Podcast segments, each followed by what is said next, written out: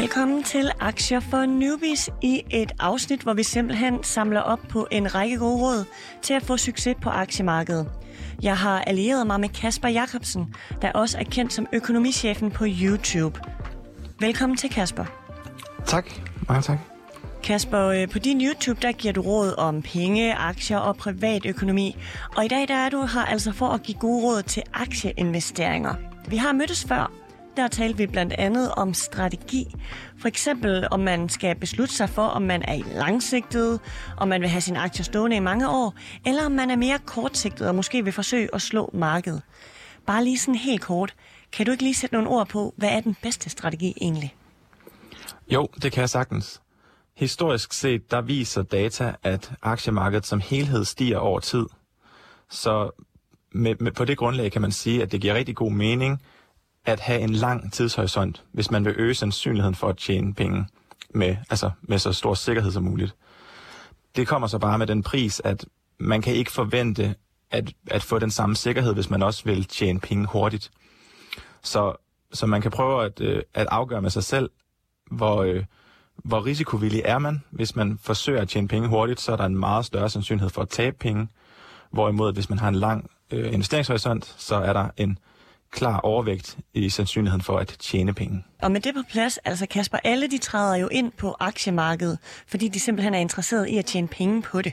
Hvis du nu skal lægge ud med et råd til, hvordan vi skaber de bedste, hvad skal man sige, muligheder bare for at investere succesfuldt, hvad vil du så mm. fremhæve? Jeg vil fremhæve det at, øh, at komme i gang så tidligt som overhovedet muligt, og så starte med 500 kroner. Og grunden til, at jeg siger 500 kroner, det er fordi, aktieinvestering har faktisk rigtig meget med følelser at gøre. Og i rigtig mange aspekter af livet, der er det vigtigt, at vi lytter til vores følelser. Men lige præcis i, aktie, i aktieinvestering, der er det meget vigtigt, at vi prøver at lære at lade være med at lytte til vores følelser.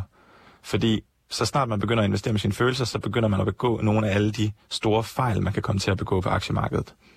Så det her med at investere tidligt og få 500 kroner ind, som er et, en størrelse beløb, som, som de fleste af os godt kan overleve og at undvære, det gør, at man vender sig til at håndtere de følelser, der er i at se det her pengebeløb stå og skifte i værdi. Mm. Det kan være, at det falder lidt, det kan være, at det stiger lidt, men man, man vender sig til at have penge investeret og, og til at have, have en økonomi, der ikke hele tiden er et fast tal, ligesom man er vant til. Og nu nævner du faktisk de her 500 kroner. Kasper, jeg har nogle spørgsmål med fra vores lyttere. Er du frisk på at lige hive et par stykker frem? Det kan vi sagtens, ja. Det er fordi, når du siger 500, så får jeg bare lige lyst til at tage fat i et spørgsmål fra Allan. Han spørger nemlig om, hvor mange penge man skal skrabe sammen, inden man køber. Er det 3.000, er det 5.000, eller er det noget helt andet? Mm. Og det er et rigtig godt spørgsmål, og det er også et, jeg får tit af mange af mine følgere. Det er, kan det betale sig at, be, øh, at begynde at investere, hvis jeg kun har x antal kroner? Og det man kan sige, der er to overvejelser i det. Det ene det er, at man skal passe på med at lave for mange små investeringer. Altså hvis man investerer 500 kroner her og 500 kroner der, så betaler man ofte det, man kalder kortage, som er sådan en, et gebyr, som man betaler til den platform, man handler på, til gengæld for at lave handelen. Og det kan meget hurtigt æde ens gevinst op, hvis man laver for mange små handler. Men der, hvor det alligevel er det værd at lave en lille handel, det er helt i starten. Der, hvor beløbet er så småt, at det ikke er livsændrende, der er det meget vigtigere at fokusere på at komme i gang og, og lære at håndtere følelserne, end det er at optimere sine gebyrer.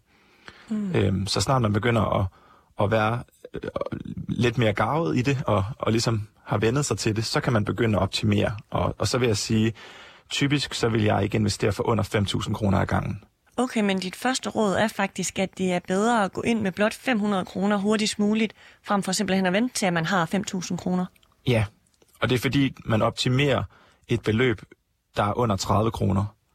Og det er selvfølgelig godt at gøre, hvis man skal til at gøre det mange gange. 30 kroner gange 100 kan pludselig blive til mange penge. Men hvis man hvis, hvis det er det, der afholder en fra at komme i gang, at man går der og venter på, at man har skrabet 5.000 sammen, og man er lidt nervøs for at putte sine 5.000 ind, fordi, åh nej, hvad nu, hvis de bliver til 4.000, så har jeg tabt 1.000 kroner, og alle de der tanker der, dem kan man, dem kan man simpelthen undgå ved at bare at være ligeglad med det der gebyr i starten, og så bare komme i gang. Nu spurgte jeg jo lidt ind til strategi før, hvor du faktisk sagde, at det viste sig, at det var godt at være langsigtet. Ja. Jeg er selv 28 år gammel, øh, har nu vurderet, at det må blive den her langsigtede strategi. Der er mange år til, at jeg potentielt skal indkassere mit mulige udbytte. Mm. Med det en mente, skal man så som ung ligesom satse på at have mange enkelte aktier frem for for eksempel indeksfonde eller obligationer? Altså, jeg vil jo sige, at øh, det skal man afgøre med sig selv, hvilken type investor man gerne vil være. Jeg er den overbevisning, at, øh, at det er meget, meget svært at slå markedet. Og det vil sige, det at investere i enkelte aktier, det skal man gøre, hvis man på en eller anden måde også synes, det er lidt sjovt. Man skal ikke regne med, at man kan slå de her indeksfonde. Fordi det en indeksfond er, det er, at den er en samling af hundredvis af aktier, i nogle tilfælde tusindvis af aktier. Og sandsynligheden for, at man med sin begrænsede viden kan vælge lige præcis en aktie, en aktie ud, som er bedre end gennemsnittet af de her tusind, den er faktisk mindre, end man tror. Man tænker, ej, jeg kan da sagtens slå en middelmodig aktie. Men det er lidt ligesom, at alle de føler også, at de er bedre end gennemsnittet til at køre bil. Mm-hmm. Men i virkeligheden, så er vi alle sammen til sammen gennemsnittet. Og sådan er det også på aktiemarkedet. Og heldigvis, så bliver verden bare rigere og rigere. Det er den i hvert fald gjort historisk set. Så, så det jeg selv gør, det er, at jeg har langt størstedelen af mine penge i de her passive indeksfonde med lave omkostninger. Og så følger jeg egentlig bare verdensmarkedet. Og så kan det godt være, at jeg ikke tjener penge nødvendigvis mega hurtigt, men jeg øger sandsynligheden for at blive økonomisk uafhængig på, på lang sigt. Så fordelen i ligesom at have de der indeksfonde, det er, at det er mere stabilt måske end enkelte aktier? Ja, en ting er, at det, det er faktisk ikke kun mere stabilt, det er simpelthen også bare mere profitabelt. Altså historisk set, så er der næsten ikke nogen, der har været i stand til at tjene flere penge på at handle med enkeltaktier, end man har kunne tjene ved at bare lade sine penge stå i en indeksfond i 20 år og så vente. Du er lidt inde på det her med øh, passiv indeksfonde. Skal man øh, investere passivt, eller skal man investere aktivt? Og hvad betyder de her to ting? Det, det betyder, det er, når man investerer passivt, så lader man fonden bestemme, hvilke aktier du egentlig ejer. Så en indeksfond, det er egentlig en fond, der bare følger et indeks. Og det kunne for eksempel være C25-indekset i Danmark, som er de 25 største virksomheder, vi har herhjemme. Det vil sige, så tager man ikke stilling til, om det lige skal være Vestas, eller om det skal være Mærsk, man køber. Så, tænk, så, så køber man simpelthen bare en lille andel i dem alle sammen. Og så bliver fonden, den bliver løbende øh, balanceret, sådan at hvis Vestas bliver mere værd, så kommer Vestas til at fylde mere i din beholdning, og hvis Mærsk bliver mere værd, så kommer Mærsk til at fylde mere. Aktiv investering, det er, hvor du går ind, og så udvælger du specifikke aktier. Og det er der også fonde, der gør. Det kan man enten selv gøre ved at købe enkelte aktier, men man kan også investere i fonde, der simpelthen har nogle eksperter til at sidde og analysere på aktierne, og så udvælger de dem, de mener er de bedste.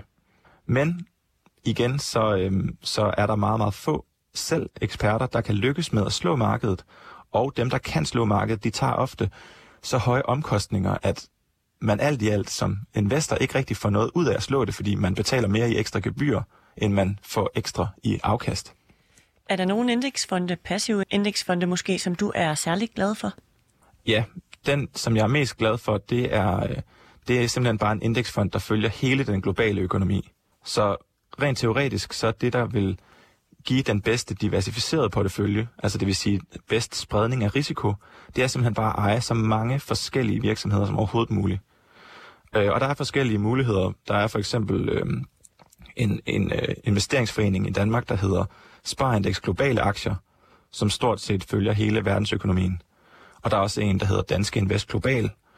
Og der er også en masse udenlandske ETF'er, altså udenlandske fonde, som man vil kunne for eksempel have på sin aktiesparekonto, som også følger det globale marked. Det er de her meget, meget brede fonde, jeg er mest glad for.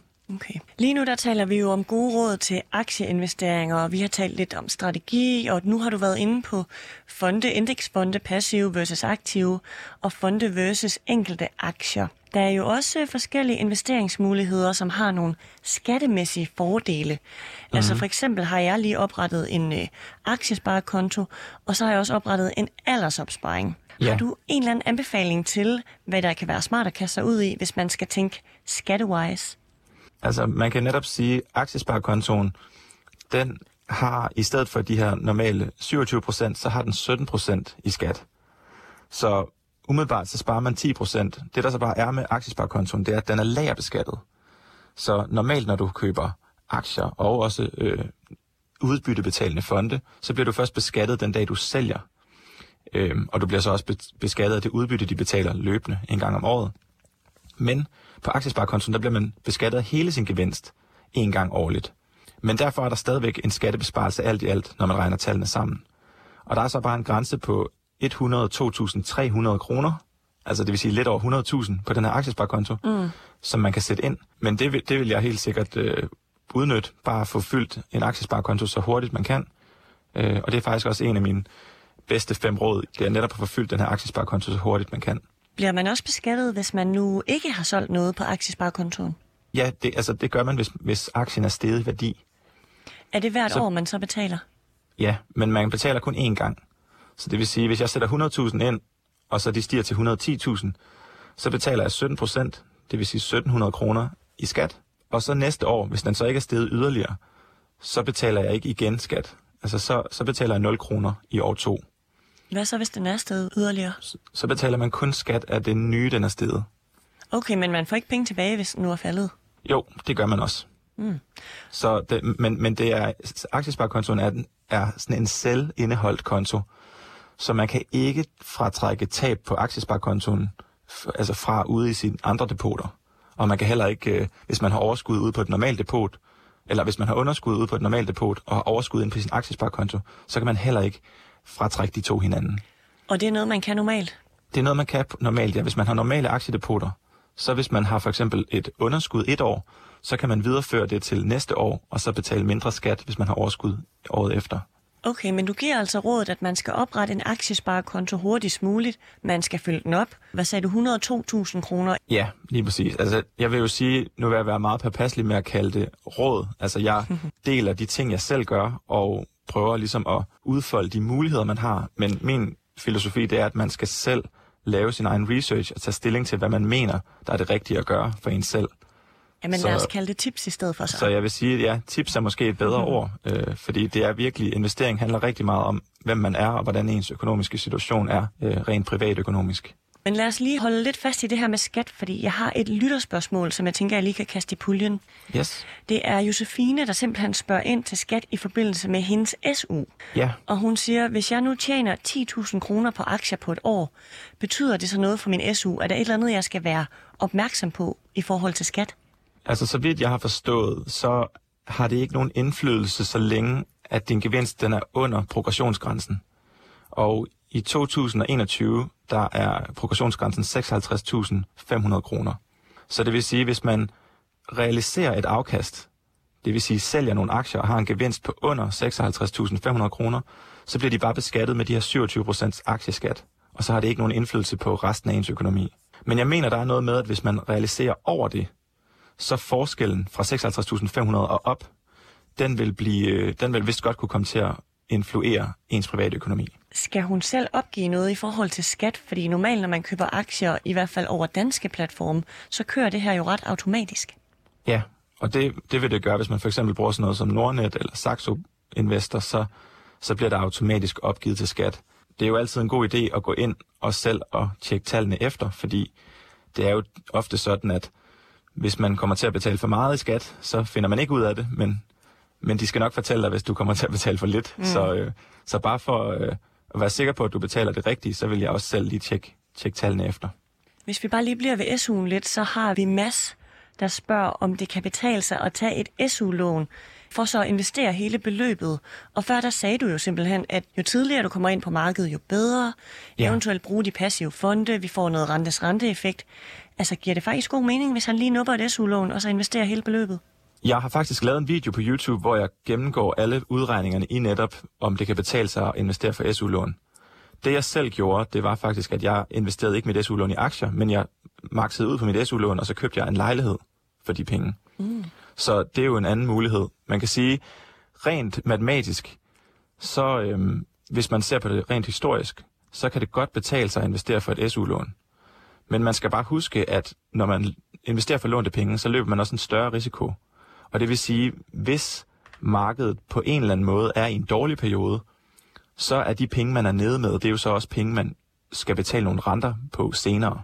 Jeg er jo meget øh, til matematikken, så for mit vedkommende, så, øh, så har jeg det fint med at, at investere som om, at fortiden den vil gentage sig i fremtiden. Men det skal man bare være klar over med sig selv, at der er ikke nogen garanti for, at de næste 20 år kommer til at være ligesom de forrige 20. Men de forrige 20 eller 30 eller 50 år, der har det godt kunne betale sig at investere for SU-lån. Og nu nævnte du jo lige denne her rente. Jeg kan bare lige nævne, at renten på et SU-lån, det er 4%, mens man studerer, og så er der altså 1%, når man er færdig. Ja, præcis. Ja. Jeg har også øh, et spørgsmål fra Laura, som skiller sig lidt ud fra, fra nogle af de andre. Hun er nemlig meget konkret på et selskab. Ja. Hun spørger, hvad, hvad dine tanker de er om AMC-investeringen. Og bare lige så alle er med, så er AMC Entertainment et amerikansk tv-produktionsselskab. Ja, altså jeg har jo fulgt den her historie, har også lavet nogle videoer om det på YouTube med GameStop, og der har jo været en, en, sådan en tendens til at lave det, man kalder et short squeeze på de her aktier, og de er nærmest blevet til sådan nogle meme stocks. Og det vil sige, at aktiernes priser ikke nødvendigvis, altså for AMC's vedkommende og GameStop, så, så var aktiens pris ikke et udtryk for den underliggende værdi af virksomheden. Fordi prissætningen på aktiemarkedet, det fungerer udelukkende ved hjælp af udbud og efterspørgsel. Så tingene koster bare det, folk vil give for dem. Så hvis der, er, hvis der er tilpas mange, der vil give mere for en aktie, end virksomheden egentlig er værd, så bliver aktien det værd. Og det er lidt det, der er sket med sådan noget som GameStop og AMC, det er, at de er simpelthen blevet prissat ud fra hype, ud fra den, den her, hele den her situation med at prøve at gå imod de store hedgefund managers, som har shortet aktien, altså det vil sige bettet mm. imod aktien. Så har folk gerne vil få dem til at tage penge ved at få aktierne opad. Og præcis hvor meget AMC egentlig er værd rigtigt, det ved jeg virkelig ikke. Men personligt så er det noget, jeg holder mig ud af, det der med at spekulere i enkelte selskaber. Øh, og især når det er i sådan en situation, hvor man ikke rigtig kan finde ud af, hvor meget aktien egentlig er værd rigtigt. Hvis man googler AMC, så kommer der jo nogle forskellige tal op, blandt andet den højeste og den laveste kurs, som, øh, som selskabet har haft. Der er altså en forskel på over 70 dollars. Jeg tænker på, om mm. du har et tip til, hvordan man forholder sig til de her udsving, der er i aktiepriser nogle gange. Jamen, når det kommer til enkelt aktier, så er det jo svært, fordi man kan risikere at købe i den. Altså, det handler ikke så meget om, hvad en aktie den koster i absolute kroner eller dollars. Det handler om, hvad aktien den koster i forhold til, hvor meget virksomheden tjener per aktie. Og det er også det, man kalder PE-ratio. Det, det hedder price to earnings ratio. Øh, og det er en af de mange tal, man kan kigge på, når man skal analysere en aktie. Ja, PE, det Men, er et nøgletal. Det er netop et nøgletal, ja. Og der er der rigtig mange, de tænker, at en aktie til 3.000 kroner, den er dyr, og en til 1.000 kroner, den er lidt billigere. Men det behøver ikke at være sådan. Den til 1.000 kroner kan faktisk godt være dyrere, fordi det kan være, at den virksomhed, den kun tjener 10 kroner per aktie, hvorimod at den aktie til 3.000, den tjener 100 kroner per aktie. Så den er tre gange dyrere, men den tjener også 10 gange så meget. Det, det handler ikke så meget om, hvad aktien har været værd førhen. Det handler mere om, hvad tjener virksomheden egentlig af penge. Altså bagved en aktie ligger der jo rent faktisk en virksomhed, som har et produkt, og som tjener nogle penge. Der skal man ligesom sammenligne aktieprisen. Hvad er aktieprisen lige nu? Sammenligne det med, hvad tjener virksomheden, og hvad tror man, den vil komme til at tjene i fremtiden. Hvis man så stadigvæk uh, googler AMC for eksempel, så er der ikke udfyldt noget ved PE. Hvis man nu vil finde deres PE-tal, hvad gør man så? Hvis den ikke har noget PE, så tror jeg det er, fordi de har underskud. Uh, normalt så vil der være en PE-ratio, hvis, hvis virksomheden er profitabel. Så det er vigtigt at holde øje med det her PE-tal faktisk? Ja, det vil jeg sige. Nu har jeg ikke lige helt tjekket op på AMC, men det plejer i hvert fald at være sådan, at når den mangler, så er det fordi, der er underskud. Mm. Og det, mhm. man kan sige, det, det behøver jo ikke at være et udtryk for, at virksomheden ikke er en god investering, fordi mange virksomheder har underskud i et stykke tid, inden de begynder at få overskud. På den måde, så kan det jo også være en mulighed for at købe en virksomhed, mens den er billig. Fordi typisk vil virksomheder, aktier i virksomheder være billigere, mens virksomheden har underskud. Men så er risikoen så også bare større, fordi der er ikke nogen garanti for, at de så kommer til at få et overskud. Når man så går ind og kigger på de her PE-tal, hvad skal man så være opmærksom på? Altså, hvordan ved jeg, hvornår et PE-tal er godt, og hvornår et PE-tal er dårligt? Som tommelfingerregel, så plejer man at sige, at en PE-ratio, den helst skal ligge sådan et sted mellem 15 og 20. Hvis den kommer over 20, så begynder den at blive for dyr, fordi så betyder, så betyder det, at man betaler mere end 20 gange så meget, som aktien tjener på et år. Og det vil sige, hvis aktien så ikke steg yderligere i profitabilitet, så vil det tage 20 år at få ens penge hjem igen. Eller at fordoble ens penge. Er det lang tid? Så det er jo ret lang tid. Men, men, men man kan så sige, at der er jo ikke særlig mange virksomheder, der eksisterer i 20 år, hvis ikke de øger deres omsætning. Eller øger deres indtjening. Eller begge dele i virkeligheden. Men, øhm, og så hvis den er under 15, øh, så begynder der at være sådan noget med, jamen hvorfor er den så lav? Hvorfor begynder aktien at blive så billig? Er det fordi, der er et eller andet galt? Så der kan man også nogle gange ryge nogle value-fælder, hvor man køber noget, der er virkelig billigt, men det ser billigt ud, men i virkeligheden er det også bare, fordi virksomheden ikke rigtig er særlig god til at tjene penge. Mm, okay, så et PE-tal så- mellem 15 og 20. Ja, men der er et kæmpe men i det her, og det er, at det er meget, meget sektorspecifikt. For eksempel så har alle tech-aktierne, de har meget, meget højere PE-ratios end resten af markedet. Hvordan kan det være? Så jamen det er fordi, at det er sværere at værdiansætte sådan noget som Google. Fordi det er jo ikke et spørgsmål om, at Google de sælger et antal varer om året. Google de har en meget, meget kompleks forretningsstruktur, hvor de, man har, de har en masse immaterielle software-ting, som er sindssygt svært at sætte et tal på.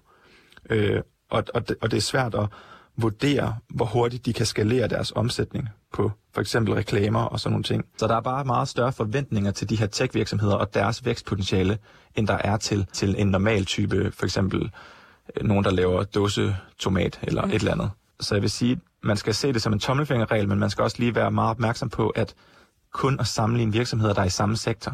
Man skal mm. ikke sammenligne Apple med Coca-Cola. Det får man ikke rigtig noget ud af. Okay, men det giver god mening. Jeg kan huske noget af det, jeg brugte rigtig meget tid på, og faktisk stadigvæk bruger tid på, det er ligesom at skulle sætte mig ind i, hvilke aktier er gode, hvordan har de udviklet sig over tid. Og jeg kan stadigvæk bruge rigtig lang tid på at overveje, om jeg skal investere i en bestemt aktie, og i så fald, hvor meget skal jeg så investere. Hvordan mm. gør man det lettest for sig selv at investere? Altså, jeg synes simpelthen bare, det letteste, det er at prøve at acceptere, at man skal gå imod sine følelser. Så det vil sige, lad være med at gøre det, man har lyst til. Bare gør det, der er virkelig, virkelig allersimplest og allerlettest. Og det er at investere et fast beløb hver måned i en bred indeksfond. Mm. Simpelthen bare vælge sådan en global indeksfond. Og så for eksempel, det jeg gør, det er, at jeg, har, jeg bruger det, der hedder Nordnets månedsopsparing, som betyder, at man kan investere uden at betale købskortage. Man skal så stadigvæk betale salgskortage. Men en gang om måneden, den 8. i hver måned er det lige nu, der investerer den så automatisk på mine vegne. Og jeg har sat en automatisk bankoverførsel op, så jeg skal ikke engang tænke over det. Så snart jeg får penge ind på min konto, så bliver de automatisk overført det beløb, jeg har valgt til Nordnet, og så bliver der automatisk investeret for mig igennem deres månedsopsparing i den fond, jeg har valgt, eller de fonde, jeg har valgt. Og hvis man nu gjorde det, at det simpelthen kører automatisk, du ved, man vælger en fond, man vælger et beløb, man vælger, hvilken dato det skal trækkes, hvor meget skal man så sætte sig ind i det? Altså, vi har Amanda, der spørger, mm. er det muligt at sætte sig ind i det på kort tid, eller kræver det meget tid?